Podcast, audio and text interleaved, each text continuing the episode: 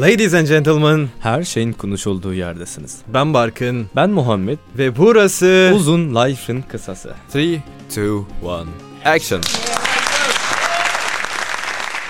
Abi şimdi Platon'dan beri, akademiyadan beri gelen bir eğitim kurumları süreci var ve şu an günümüzde üniversite olarak devam ediyor. Birazcık bunlardan konuşalım istedim. Ama bugün şimdi üniversite iki öğrenci olarak konuşmak olmaz çünkü çok tek taraflı olur. Bugün yanımızda Kırklareli Üniversitesi'nden doktor öğretim üyesi Gülcan İner var. Benim Gülcan abla diyecek olduğuma bakmayın. Ee, Gülcan İner kısaca birkaç cümleyle kimdir? Sizden de alabilir miyiz? Tabii ki. Öncelikle herkese merhaba. Ben Gülcan İner. Ee, Kırklareli'den İzmir'e şu anda bu program için gelmiş bulunmaktayım. Çok sağ olun. 18 yıldır öğretim üyesi olarak çalışıyorum. Ee, öncelikle Teknik Eğitim Fakültesi'nde lisans mezuniyetimi yaptıktan sonra Trakya Üniversitesi'nde yüksek lisans ve doktora programında mimarlık eğitimimi tamamladım ve mimarlık alanında doktor diploması aldım. Daha sonrasında yine araştırma görevlisi olarak çalıştığım Kırklareli Üniversitesi'nde e, eski adıyla yardımcı doçent, yeni adıyla doktor öğretim üyesi olarak atandım. Doktor öğretim üyesi olarak çalışırken bir taraftan da dedim ki benim biraz yurt dışı da görmem gerekiyor. o nedenle bir burs programına başvurup TÜBİTAK'ın desteğiyle Amerika'da bir yıllık bir post doktora programına katıldım. Ve orada bir yıl e, konuk araştırmacı olarak bulunduktan sonra e, 2017 yılında döndüm. Halihazırda doktor öğretim üyesi olarak çalışmakta ve doçentlik için mücadele etmekteyim. Umarım bizim TÜBİTAK maceramız da böyle geçer. Ee, en son yine e, Gülcan ablama döneceğim. Senin için üniversite ne ifade ediyor Muhammed? Ya şöyle aslında biz öğrenciler olarak e, bir bakışımız var hani üniversiteyle Tabii, ilgili. olarak. Spektrumun diğer tarafından Gülcan ablanın bulunması çok güzel oldu. Evet.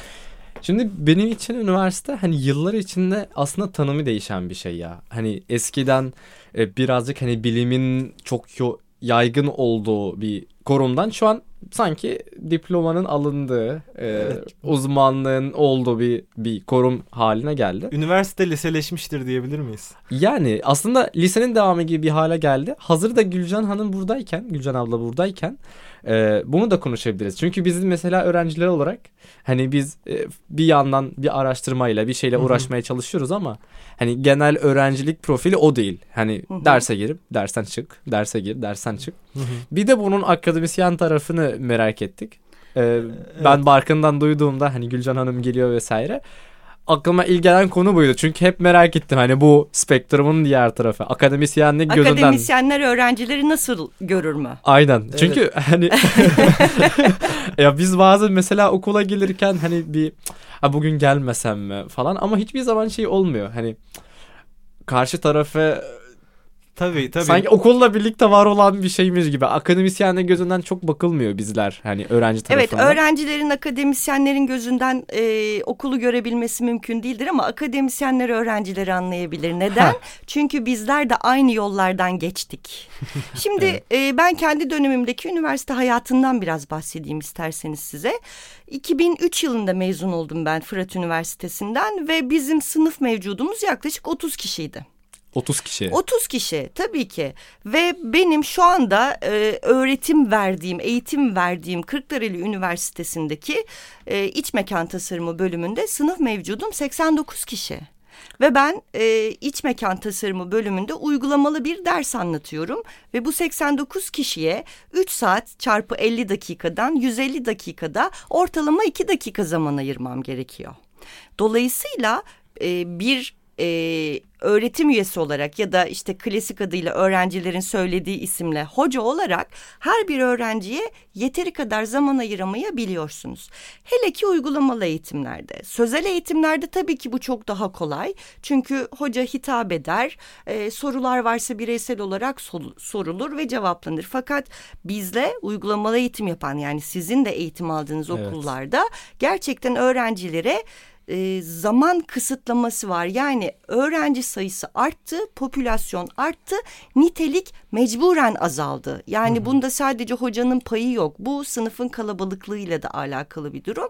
E, bir de şu var. Okula her çeşit öğrenci geliyor. Öğrenmek isteyen de geliyor. Anne babasının zoruyla gelen de oluyor.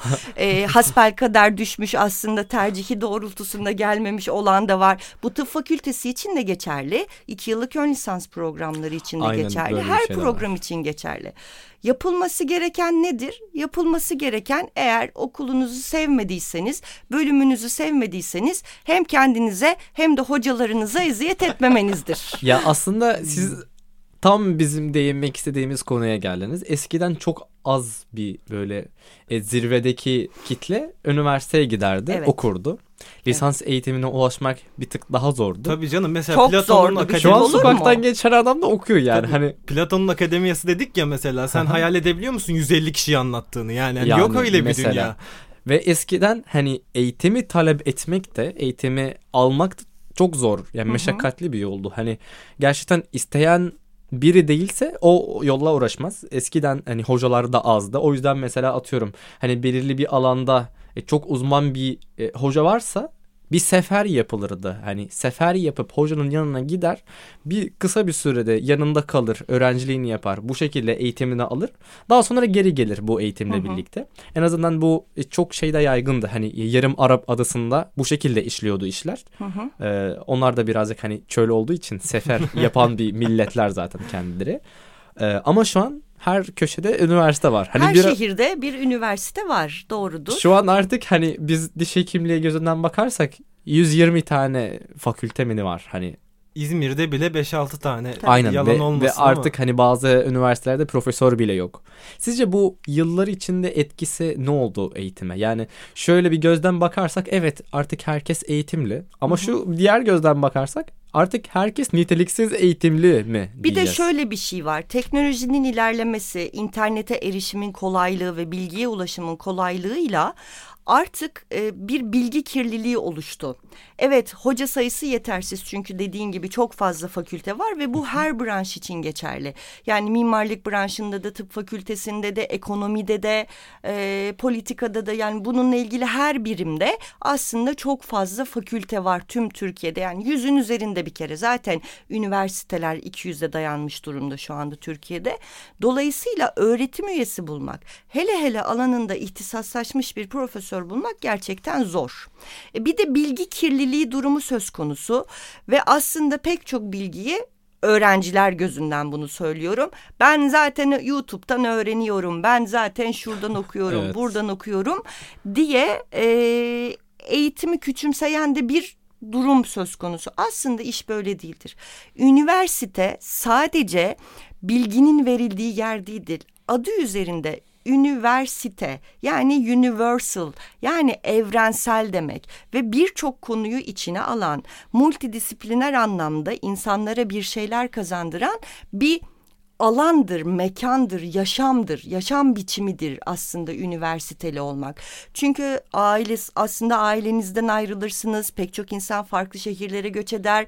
İlk defa ailesinden ayrılır. İlk defa para idaresini nasıl yapacağını, ilk defa insanlarla nasıl iletişim kuracağını, alttan almayı, rest çekmeyi ya da hakkını savunmayı ya da e, karşısındaki kişinin de hakkını savunarak bir toplum halinde yaşamanın ne demek olduğunu öğrenir. O yüzden üniversite hayatı çok kıymetlidir.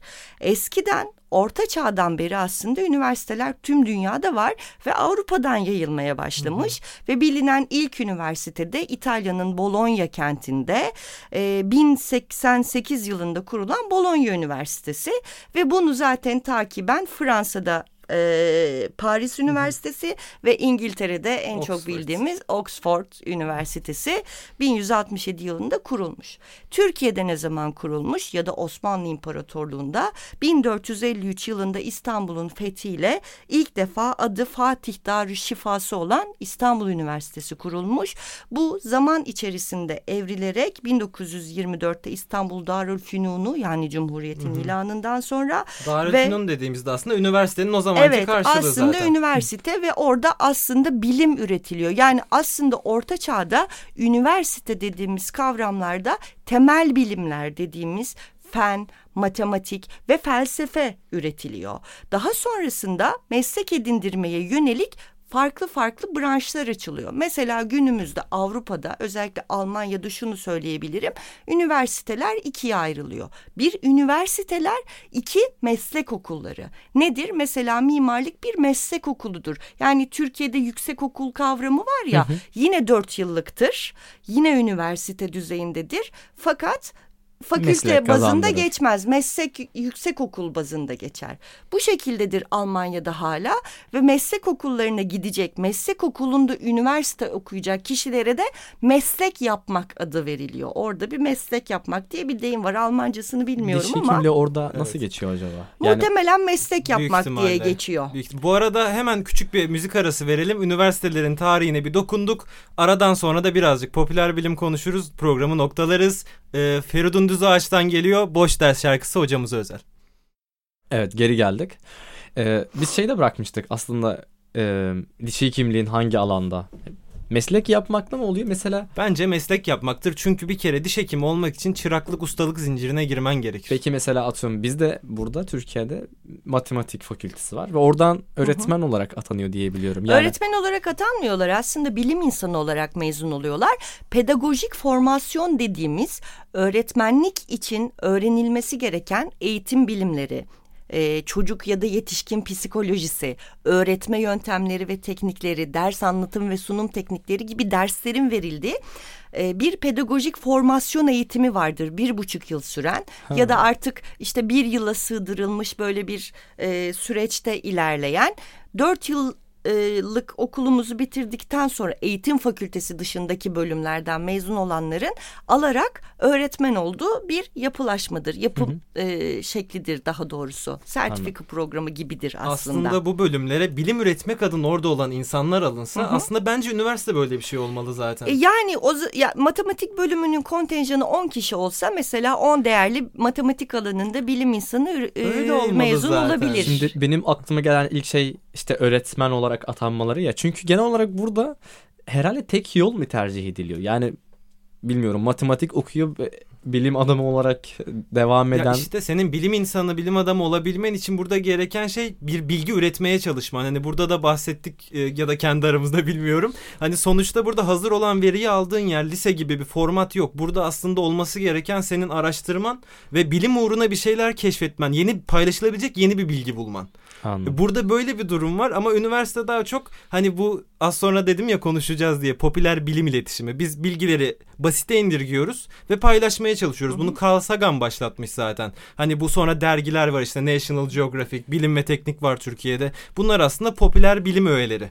Hani bu popüler bilim, bilim öğesi gibi bize tıp fakültesinden hoca geliyor mesela diş hekimliği fakültesinde. Tıp fakültesinde 5 anlatıyorsa burada 1 anlatıyor. Bizi bilgi sahibi yapıyor gidiyor.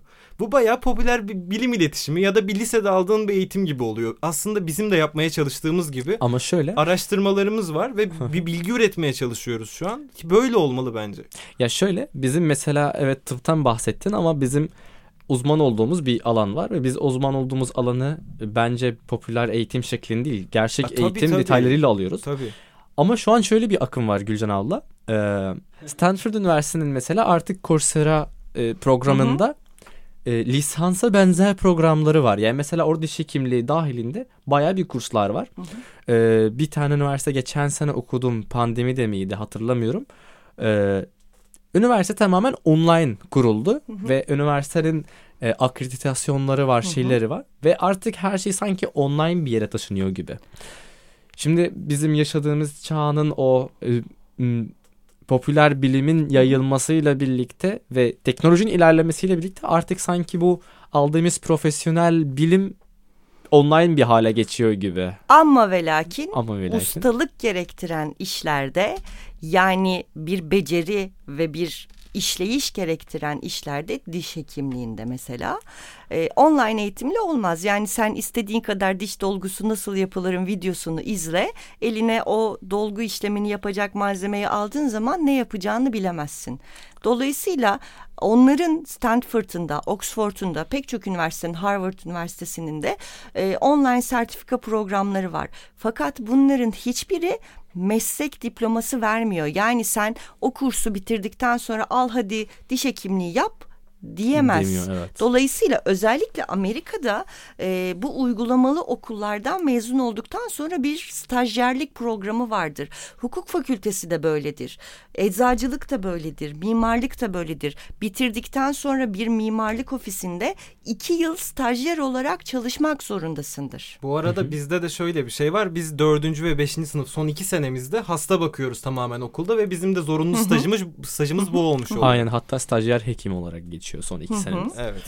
Ee, ya benim aklıma gelen şey şu. Eskiden bu şu an online olarak var olan dersleri almak için bir üniversiteye gidip ve bir kuruma gidip orada bir hocadan dinlemek vardı. Ve şu an artık bunlar online'a taşındı.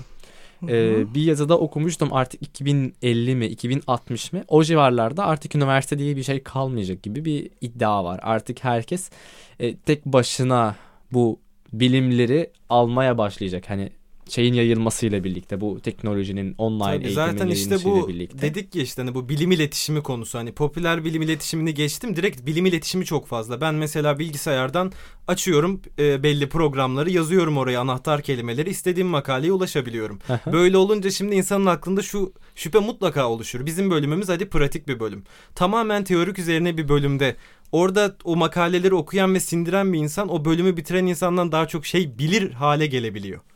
İşte ben o konuda aslında Gülcan ablanın şeyini merak ettim. Çünkü benim açımdan e, benim tabii okuduğum bu bölümü hani gözden çıkarırsam e, normal teorik bir bölümde okuyor olsaydım yine benim için olumsuz bir şey olurdu. Çünkü hani benim bir birey olarak üniversiteden aldığım tek şey bu aldığım teorik eğitim değil. Birazcık hani e, Gülcan ablanın ilk başta bahsettiği şeyler de var. Ama bir de bunu akademisyen gözünden nasıl acaba? Çünkü hani o öğretme sevgisi değişiyor mu online vesaire? Kesinlikle çok değişiyor. Ee, öğrenci sayıları zaten inanılmaz düşmüş durumda online'da. Yani bir mecburiyet gerekmediği için öğrenciler aslında online derse de katılmıyorlar. Kendilerine göre haklı da olabilirler. Çünkü bir insanın yüzünü görmeden, mimiklerini görmeden onunla herhangi bir konuda konuşmak veya o kişiyi görmeden mesela ben bir hoca olarak beden dilini çok kullanan, elini, gözünü, kaşını çok kullanan bir insanım. Dolayısıyla öğrencilere anlatırken o coşkuyla anlatabiliyorum ve onlar da o coşkuyla o derse e, kendilerini kaptırıp etkisi altına girebiliyorlar ve daha kolay öğrenebiliyorlar. Mesela ben malzeme anlatıyorum, mimarlık malzemesi anlatıyorum. Orada temperlenmiş cam diye bir kavram vardır. Özel bir teknikle üretilir. Onu hiçbir öğrenci unutmuyor mesela. Çünkü ben bir kişiyi ayağa kaldırıyorum. Diyorum ki sen düz camsın, sen temperlenmiş camsın. Şöyle böyle diye bir tekniğim var. O teknikle anlatıyorum. Fakat bunu online'da yapabilmek mümkün değil. Evet. Dolayısıyla evet. öğrencinin aklına da bir şeyin kolay kolay kazınması mümkün olmuyor. Yani evet bilgi evrenseldir ve doğru tektir temel bazı şeylerde doğru tektir. Felsefik ve psikolojik evet, olgularda doğrular değişebilir. Çünkü Fakat ilk üniversite akademiyalar dedik. Akademiyalar asıl felsefe üzerine eğitim veren Aynen yerler. öyle. sorulara dayanıyor. Aynen öyle. Fakat anlatacağımız şeyin e, doğruluğu tekken Hı-hı. yani malzeme neyse işte onu anlatıyorsun. Çünkü cam nedir? Budur. Budur yani. Evet. Tanımı budur. Şu an elimizdeki Aslında, bilimle ürettiğimiz şey bu. Heh. Dayanıklısı bu. Şu an kullandığımız teknik bu sabit. Ve dediğim gibi asla e, üniversite sadece meslek edinmek ve bir şey okuma zorunluluğu olan bir yer değildir. Amerika'da mesela notlandırma çok farklıdır.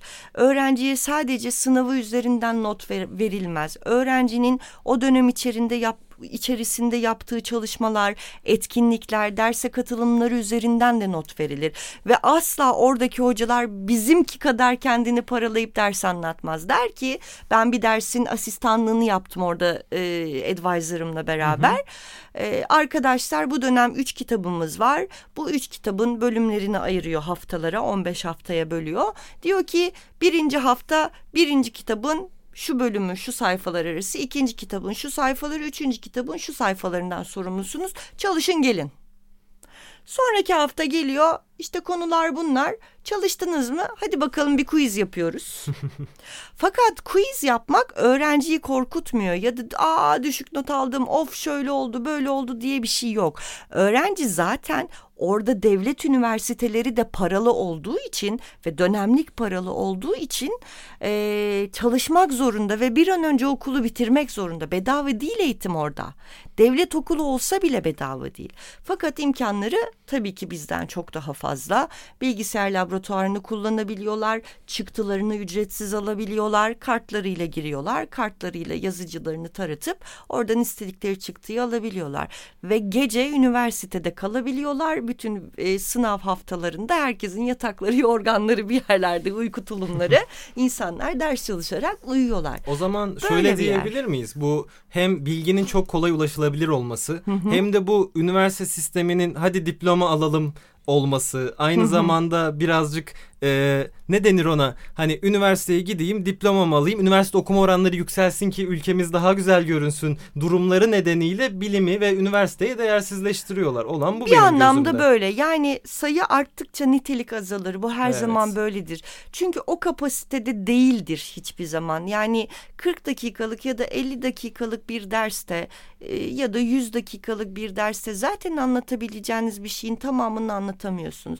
E sınıf kalabalık olduğu zaman zaman da biri A dese öbürü O dese zaten bir keşmekeş ve bir e, karmaşa durumu söz konusu oluyor ve kontrol ya da anlatacağınız şeyi de unutabiliyorsunuz. Ama Muhammed'in sözüne geri dönmek istiyorum çünkü bu çok geniş bir kavram. Kesinlikle yüz yüze eğitim, kesinlikle hocaların da öğrencilerini görmesi, öğrencilerin de hocalarını görmesi ve onlarla e, sürekli iletişim halinde olması, onların ilgilerini ve ihtiyaçlarını dinlemesi, anlaması gerekir ve derslerde sadece ders anlatılmaz. Hocaların hayat tecrübeleri de anlatılır. Böylece öğrenciler bunlardan bir şey çıkartırlar. Mesela e, kapalı gişe oynayan derslerin arasında her zaman piyasa tecrübesi olan hocaların yani dışarıda çalışmış daha önce sonrasında akademisyenliği seçmiş hocaların dersleri hep kapalı gişedir üniversitede. Hı hı. Devam zorunluluğu olmasa bile sınıflar dolar. Çünkü e, hayatı anlama ve tecrübe çok kıymetlidir. O insanların konuşması bile bir farklı oluyor Kesinlikle zaten. Ben ona öyledir. esnaf cazibesi derim kendimce hani. Güzelmiş. Bizim çünkü mesela özellikle akademisyenliği tercih etmeden önce dediğiniz gibi hani bir klinik açmış kendine çalıştırmış sonradan akademisyenliğe geçmiş. O insanın zaten o hastayı kendine çekmek için oluşturduğu cazibeyi de hissediyorsunuz. Konuşma tarzı belli, tecrübesi belli, kendine güveniyor. Ya yani o çok ayrı bir cazibe ve çok isterim öyle bir şey yaşatabilmek ve yaşayabilmek. Bir de işin uygulayıcısı olduğu için hı hı. E, senin teorikte ya da e, hocanın da teorikte öğrendiği şeyi o zaten yapmış. Aynen öyle. Yani giderken dönüyor mantığında.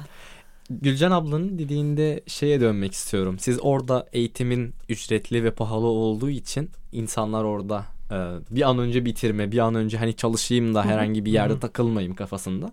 Burada eğitim ücretsiz. Gerçi ben hani burada ücretsiz Düşük okumuyorum. Düşük ücret. Benimki aynen. Ee, sizce bu konuda ben sizin düşüncelerinizi merak ettim. Hani eğitimin ücretsiz ve ulaşılabilir olması mı yoksa eğitiminin bir tık ulaşılması zor bir şey olması mı daha Bence avantajlı? Bence eğitim ücretli olmalı. Neden ücretli olmalı? Çünkü eğitim ücret yani bir kere her şeyin bir kıymeti olmalı hayatta ve o kıymet bazen parayla bazen nesneyle işte bazen diplomayla e, değerle ölçülür. Fakat bedava verilen hiçbir şeyin bedava verilen sevginin bile kıymeti yoktur. Bu arada hemen kısa bir toparlayıp bölüm bitirelim isterseniz. Çok güzel bir cümlenin bitirelim. üzerine. Hani üniversitelerden kısaca bahsettik. Bize üniversitelerin tarihiyle ilgili bilgi verdi Gülcan ablamız. Ee, ondan sonra akademiyaları da bahsettik. Popüler bilim iletişiminden bahsettik. Amerika'daki eğitim sisteminden, üniversitelerin bakış açısından, öğrencilerin bakış açısından birçok şeyden bahsettik. Atladığım bir şey var mı Muhammedciğim? Yok ya çok güzeldi. Ben de Gülcan ablaya teşekkür ederim geldiği Evet. için. Vizyon kattı. Buraya geldiği Keşke- için Gülcan İner'e çok teşekkür ederiz. Doktor öğretim üyesi. Kendisi benim ablam da aynı zamanda. Keşke program bir saat olsaydı ya. Gerçekten akardı. yet- yine gelirim yine gerçekten. konuşuruz. Ben teşekkür ediyorum. Son söz olarak şunu söyleyeceğim. Lütfen sevdiğiniz meslekleri okuyun. Sevmiyorsanız da lütfen bir an önce istediğiniz yola doğru ilerleyin sevgili gençler. Uzun Life'ın kısası Bitti.